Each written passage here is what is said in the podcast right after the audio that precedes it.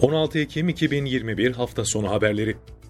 Türkiye'de dün 363.536 COVID-19 testi yapıldı, 30.694 kişinin testi pozitif çıktı, 181 kişi hayatını kaybetti. İyileşenlerin sayısı ise 25.513 oldu. Sağlık Bakanı Fahrettin Koca sosyal medya hesabından yaptığı paylaşımda, yılgınlık bize zarar verir, aşısı bulunmuş bir bulaşıcı hastalıkla mücadele ettiğimizi unutmayalım. Biraz zamana ve tam doz aşılama oranlarının artmasına ihtiyacımız var. Bu gerçek yeterince büyük bir moral kaynağıdır. Salgınlara yol açan birçok hastalık yaygın aşıyla ortadan kalktı ifadelerini kullandı. Eskişehir Hastanesi ile Eskişehir Osman Gazi Üniversitesi Sağlık Uygulama ve Araştırma Hastanesi'nde Erciyes Üniversitesi ile Sağlık Bakanlığı Türkiye Sağlık Enstitüleri Başkanlığı işbirliğiyle geliştirilen yeni tip koronavirüs aşısı Türkovak'ın faz 3 çalışmaları kapsamında iki kişinin aşıları yapıldı.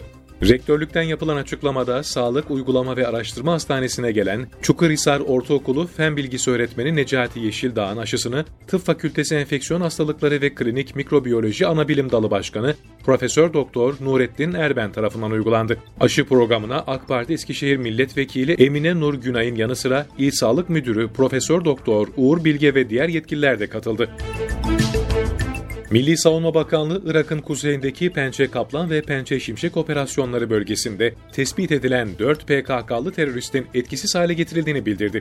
Bakanlıktan yapılan açıklamada teröristlerle mücadelemiz etkili ve kararlı şekilde sürüyor. Irak'ın kuzeyindeki Pençe Kaplan ve Pençe Şimşek bölgelerinde tespit edilen 4 PKK'lı terörist ateş destek vasıtaları ve atak helikopterleriyle etkisiz hale getirildi ifadelerine yer verdi. Polonya'nın yeni silah sistemleri almak üzere bir heyeti Türkiye'ye göndereceği belirtildi.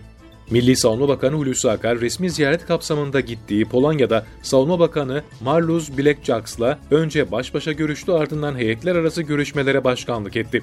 Görüşmelerin ardından iki bakan Polonya Savunma Bakanlığı'nda ortak basın toplantısı düzenledi. Türkiye ve Polonya arasındaki askeri işbirliğinin sadece savunma sanayisiyle sınırlı olmadığını, eğitim alanında da önemli işbirliği bulunduğunu bildiren Blasczak, bunun daha da artacağına yönelik inancını ifade etti.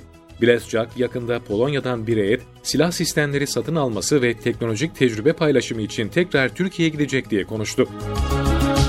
Afganistan'da Taliban yönetiminin kısa sürede ülkenin her yerinde kız çocuklarının orta dereceli okullara gitmesine izin verme konusunda açıklama yapacağı belirtildi. Afganistan'ın başkenti Kabil'i geçen hafta ziyaret eden Birleşmiş Milletler Çocuklara Yardım Fonu Genel Müdür Yardımcısı Omar Abdi, Birleşmiş Milletler Merkezi'nde basın mensuplarına açıklama yaptı.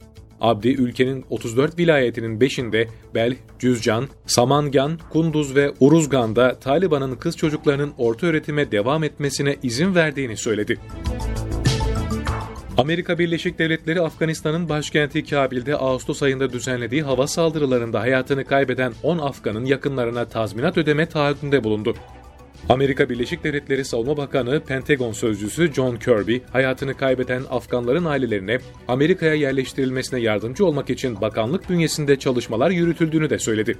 Kirby, ailelere para ödemesine ilişkin kararın, savunma politikaları müsteşarı Colin Kall'a saldırıda hayatını kaybeden Zemari Ahmadi'nin çalışması sonucunda hayata geçtiğini söyledi.